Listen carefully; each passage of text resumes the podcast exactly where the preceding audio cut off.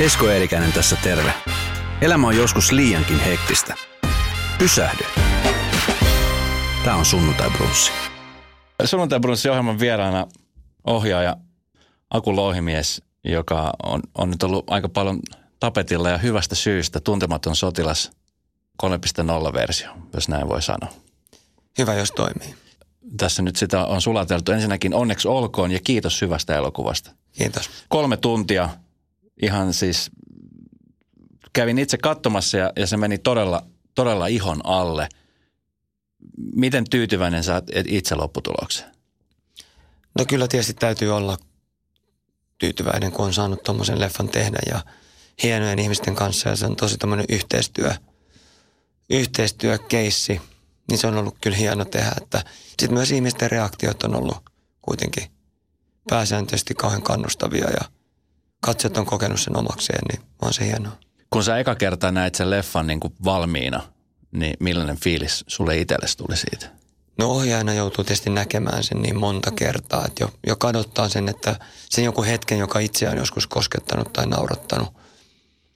Vitsit vaan väistämättä kuluu, kun ne näkee kymmeniä kertoja ja, ja, ja samoin ehkä ne täytyy vaan muistaa, että tämä oli musta koskettava silloin, kun me kuvattiin, niin silloin mä, silloin mä itse koin liikutusta tai tässä mä tunsin onnistuneen ja sitten täytyy vaan pitää ne yllä ja yrittää analysoida, että mikä, mikä toimii ja mikä ei. Prosessi siitä, kun, kun, kun ehdotettiin, että tuntematon, tai mitä se ylipäänsä niin kuin lähti, että, että no, mulla, oli, mulla oli pitkään tämmöinen haavetta ajatus, että tosta kannattaisi vielä tehdä, että Linnan kirja on niin monimuotoinen, että se kestää kyllä tulkintoja ja sitten tämmöistä omasta, omasta halusta se lähti, mutta suomalaisessa elokuvassa tietysti kun tämä on kulttuuritoimintaa, tämä ei ole mitään bisnestä niin kuin Jenkeissä, se enemmän tämmöistä niin kuin kansallista itsepuol- kulttuurillista itsepuolustusta suurin piirtein, että ettei vain jenkkileffat meitä jyräisi mm. tuolla elokuvateattereissa. Venäläistä leffoja, niitä ei paljon näkynyt pitkään aikaan Suomessa, mikä on sinänsä sääli, että olisi kiva nähdä monesta suunnasta. Mutta tota, me ollaan päätetty, että me Suomessa elokuvia tehdään ja omilla kielillä ja, ja se on musta tärkeää. Ja mä ajattelin, että tästä olisi semmoinen suomalaisen kirjallisuuden klassikko, joka kyllä kestäisi vielä muutaman tulkinnan lisää. Ja tämä on nyt sitten se meidän tulkinta. Miltä se tuntuu? Se on varmaankin sanomattakin selvää, että, että tämä on sellainen teos, joka, joka tulee niin kuin jatkumaan sukupolvelta toiselle. Voin kuvitella, että jossain vaiheessa, kun mun oma tytär, joka täytti nyt kahdeksan vuotta, katsoo tämän sitten vähän vanhempana tätä leffaa, niin hän sitten kertoo lapsilleen tästä. Niin miltä se tuntuu, että on semmoinen, joka tulee jäämään niin kuin historian kirjoihin leffana? sun versio. Niin, no sitähän ei voi vielä tietysti, tietysti niin kuin tietää varmasti, mutta vaikuttaa, että ihmiset on ollut kauhean tyytyväisiä ja sitä se ihmis, ihmiset tekee klassikon. Hmm. Ei se teos sitä niin kuin itse tee, vaan, vaan että mitä merkityksiä se katsojille avaa ja mitä he on sen äärellä kokenut ja miten siitä myös puhuu. Ja sitten täytyy, vielä me tätä promotaan ja yritetään saada, että kaikki näkisi ja sitä puhuttaisiin ja sitten täytyy vähän levätä sen jälkeen toi prosessi, kun lähtee liikenteeseen, tähän kuvatti niin kuin monta vuotta alusta. No, no käytännössä niin kuin vuoden verran, kun tuossa on kaikkia, kaikkia vuoden aikoja. Hmm. 81 päivää muistaakseni kuvattiin. Kun se, se on niin intensiivistä se elokuvan tekeminen, tai siis voisin olettaa, oh. en, en ole tekijä, niin miten semmoisesta niin kuin, kun kumminkin sitä normaalikin elämän pitää elää, niin mm. mi, miten sä pystyt niin rytmittämään sitä, että sä, sä oot kumminkin faija – ja sen ympärillä sitten varmasti myöskin asioita tulee niin kuin mm. sitäkin kautta, niin miten, miten semmoista pystyy jakaa? No, mulla on siinä omat hankaluutensa, että tota, kunhan mäkin jo pariin avioeroon päätynyt, eikä se ole vähiten niin kuin tämän, tämän tota elokuva-alan syytä. Tietyllä tavalla se semmoinen niin kuin on pakko panostaa, pakko intohimoisesti tehdä ja, ja siellä jää ystävät ja muut harrastukset jää vähän vähemmälle. Että lapsiin nyt testi täytyy panostaa – kun niitä ei voi jotenkin jättää tietenkään. Se on yksi syy, minkä takia mun elokuvassa on omia lapsia. Että saa olla Fajan kanssa töissä ja toisinpäin mä saan olla heidän kanssaan enemmän. Nyt sitten kun tämä rupeaa jossakin vaiheessa loppumaan tämä promoominen ja näin, niin sitä täytyy vähän keskittyä lisää. Täytyy vähän liikkua ja nähdä ystäviä sukulaisia ja keskittyä sitten semmoisenkin vähän niin kuin palautua kohti normaalia elämää ja ruveta miettimään, että mitä sitten seuraavaksi, mutta – nyt on ollut kaikki, tähän on panostettu ihan kaikki. Kun käsikirjoitusta tehdään, niin kuin, kuin valmis se se kuva oli sulla niin kuin mielessä siitä, kun sä lähdit rakentaa? Mä kysyn mieluummin mm. näin, kun mä katson sen leffan, mä mietin, että se on niin kuin järjetön teos ja siinä on niin paljon monivivahteisuutta, niin muuttuuko se kuva sitten niin kuin matkalla vai, vai onko ihan se kristallinkirkas, että tällä mennä? Mä luulen, että, että jos haluaa tehdä ihan kristallinkirkasta, niin täytyy tehdä animaatioita. Että tavallaan oikea elämä, luonnon valot, näyttelijöiden duuni, hyttyset, kaikki muuttaa, lumisade yhtäkkiä, niin kaikki muuttaa sitä lopputulosta, että sitä ei voi niin kuin pakottaa, mm. vaan täytyy, täytyy kuunnella, että mitä sieltä lähtee löytymään palaute on ainakin mitä nyt on itse törmännyt ja, ja no sosiaalinen media on semmoinen, joka päivittää sitä, sitä myöskin työntä, niin se on ollut niin kuin järjettömän hieno.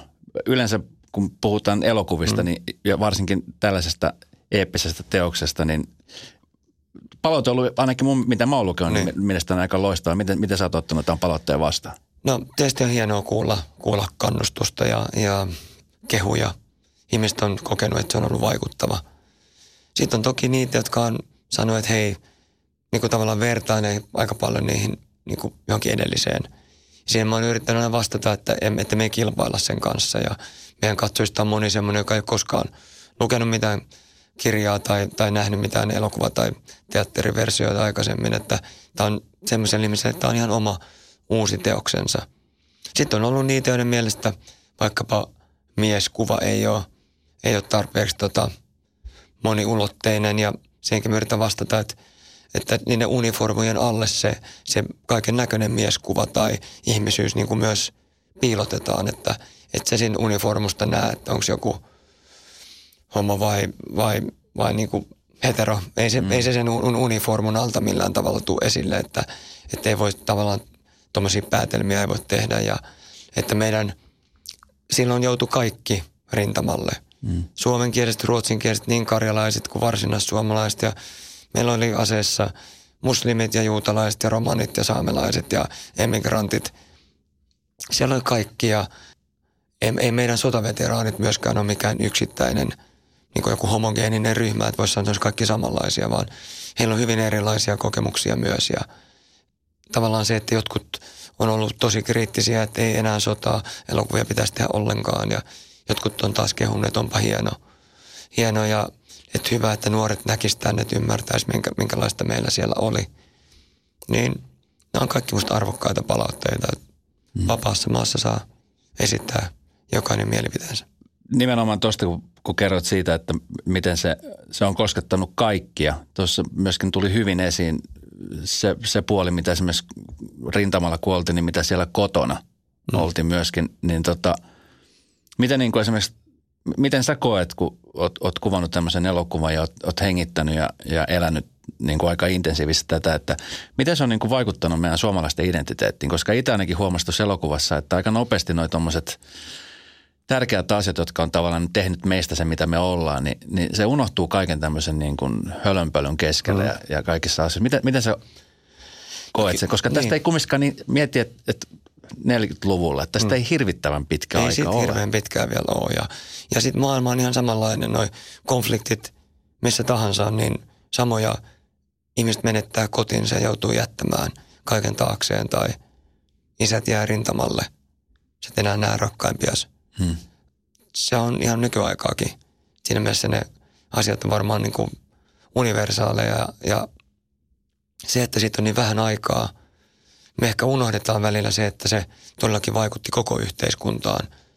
Kaikki niin, jotka oli rintamalla, oli paljon miehiä, jotka teki myös töitä rintaman ulkopuolella. Naisia, lapsia lähetettiin Ruotsiin, Tanskaan, raajarikkoja. Kaikkea sitä ja sitten maksettiin sotakorvauksia. Että kyllä, ne on, kyllä, ne on, kyllä se on heijastunut meidän, meidän arkitodellisuuden tuuteen tosi pitkään ja ehkä sellaisia hyviä asioita, jotka sieltä voi ajatella, että – me ollaan tehty yhdessä. Me aika harvoin ollaan jätetty kaveria. Mm. Ja myös se, että Suomi, ehkä mitä sanoinkin tuossa aikaisemmin, että suomalaiset ei ole ollut mikään niin kuin tasapaksu joukko, vaan ne on tosi, tosi erilaisia. Mm. Ja se, että Suomen vahvuus on siinä, että me tarvittaessa ollaan voitu yhdistyä ja tehdä jotain asiaa yhdessä. Leffahan nousee entistä kovempaa arvoa, varsinkin näiden roolisuoritusten ansiosta. Muun muassa Paula Vesalan lyyti, lyyti hahmo oli ihan järjettömän hieno Eero Aho rokkana.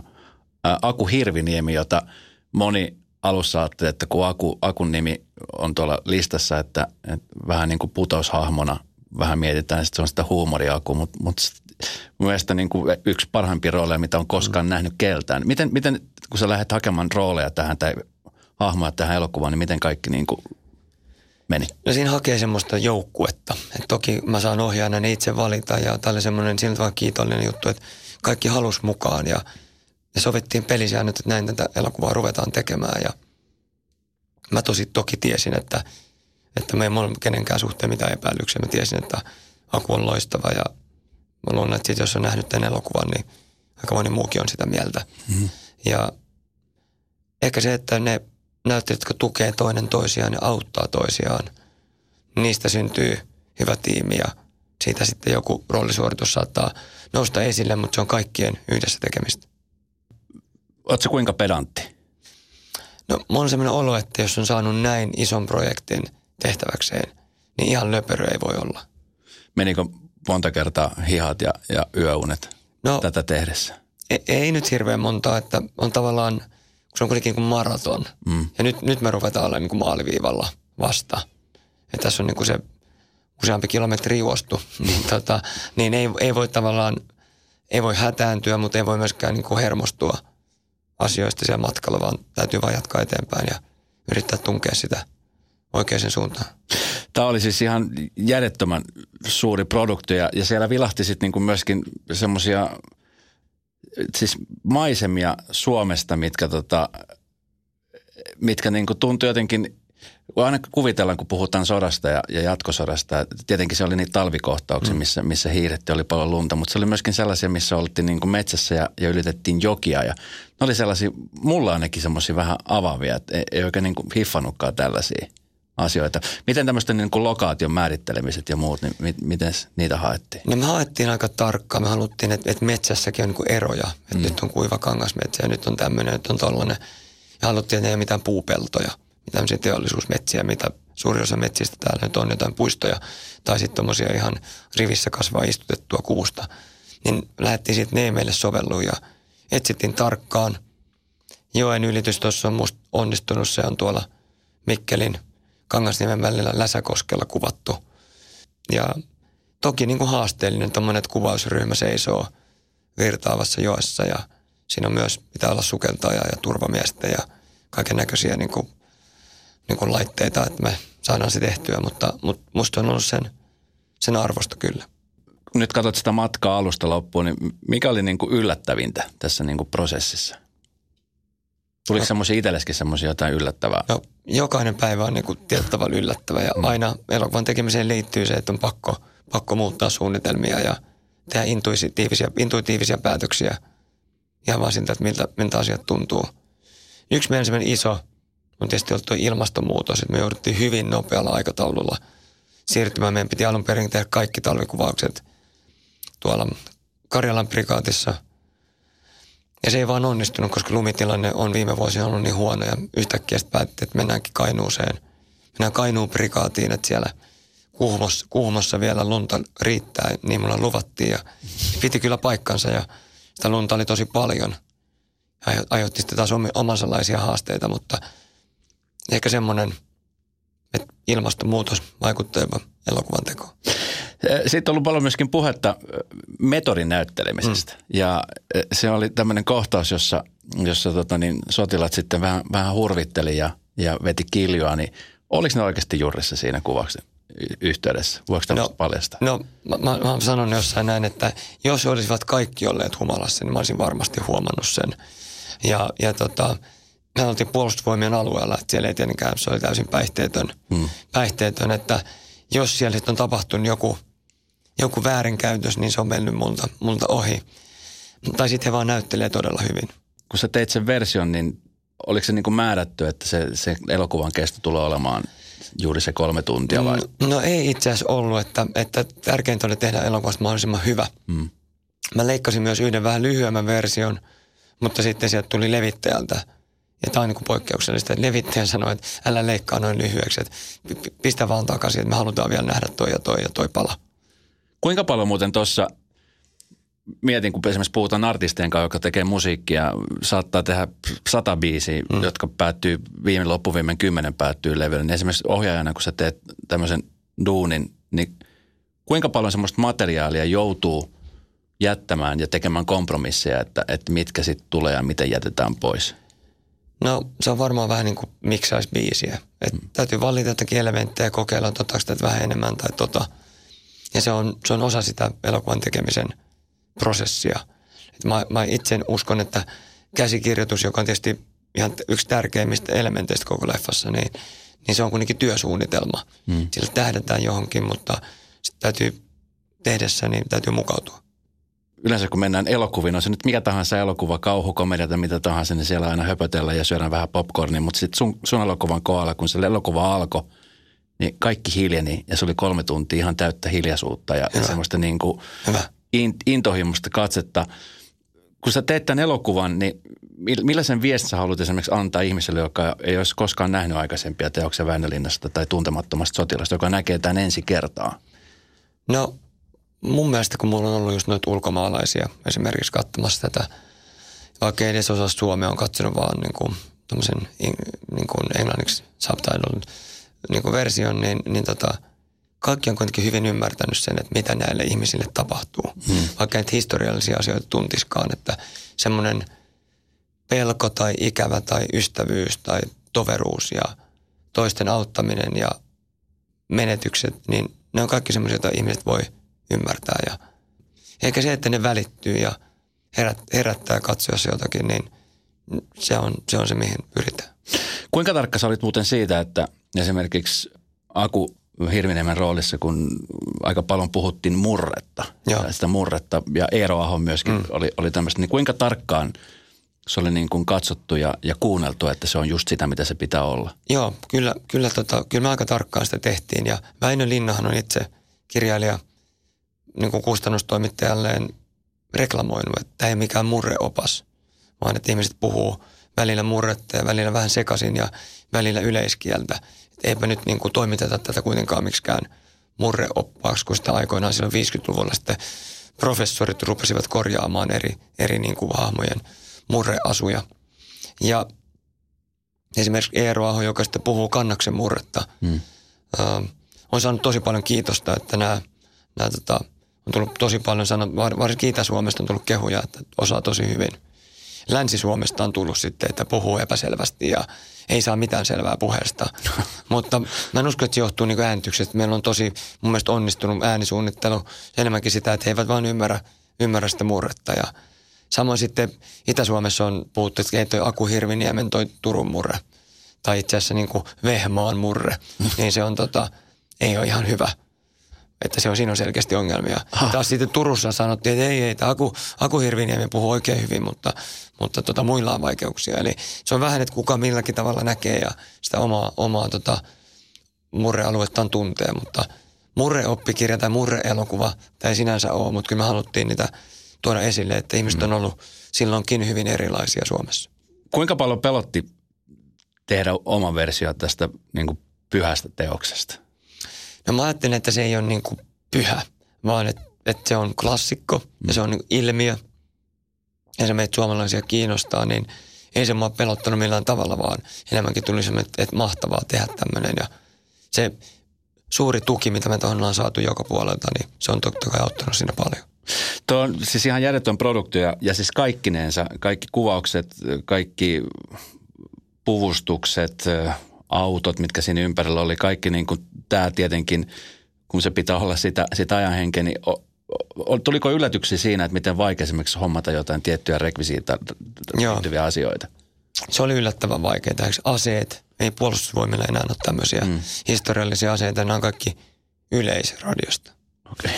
Samoin kuin suurin osa meidän uniformuista on sieltä ja rekvisiitastakin. Onneksi meillä on ollut yleisradio, joka on säilynyt, säilyttänyt tämmöisiä kansallisia aarteita – se on tärkeää, että ne on miettinyt, että, että, että kuinka usein, että viekö nämä liikaa hyllytilaa nyt nämä aseet täällä, vaan mm. ne on säilytty ja sitten kun niitä tarvitaan, ne löytyy. Uh, mutta me ollaan kyllä lähdetty siitä, että joka ikinen yksityis, yksityiskohta olisi mahdollisimman tarkkaa, että meidän niin kuin lavastajat ja rekvisitöörit on tehnyt tosi pikkutarkkaa työtä, että kaikki olisi oikein ja sitten jengi on käynyt katsomassa, joku reklamoi, että hei, toi on vääränlainen lipas, että ei, ei rokka voi ampua tankolippaalla, niin sieltä tulee historioitsijan, että kyllä voi. Tämmöinen on ollut silloinkin, että, että tämä on ihan oikein, että tämä on oikein, ja tämä merkki on oikein, ja nämä saappaat on oikein, että, että olette väärässä. Tämmöistä, tämmöistä keskustelua tuo netissä vähän käydään. lopputulos on nyt aika lailla niin kuin selvä, mitä, mitä siinä elokuvassa tapahtuu, mutta kun just puhuttiin tuossa, että tästä ihan hirvittävän monta kymmentä vuotta on tästä mm. tapahtuneesta. Niin miten, miten sä koet Suomi sata vuotta ja tilanne koko aika tuolla ympärillä velloo? Mä en tiedä, onko tämä tyhmä kysyä tämmöistä asiaa, niin, mutta, mutta, mutta luuletko, että jossain vaiheessa tulevaisuudessa joudutaan uudestaan tämmöisen tilanteeseen, jossa joudutaan puolustamaan isänmaata? No mun mielestä ajatus on se, että meidän pitää pitää huolta, että niin ei koskaan käy. Mm. Ja sitten, että me pidetään sitä kynnystä, kynnystä, että joku haluaisi tänne tulla, niin tarpeeksi korkealla.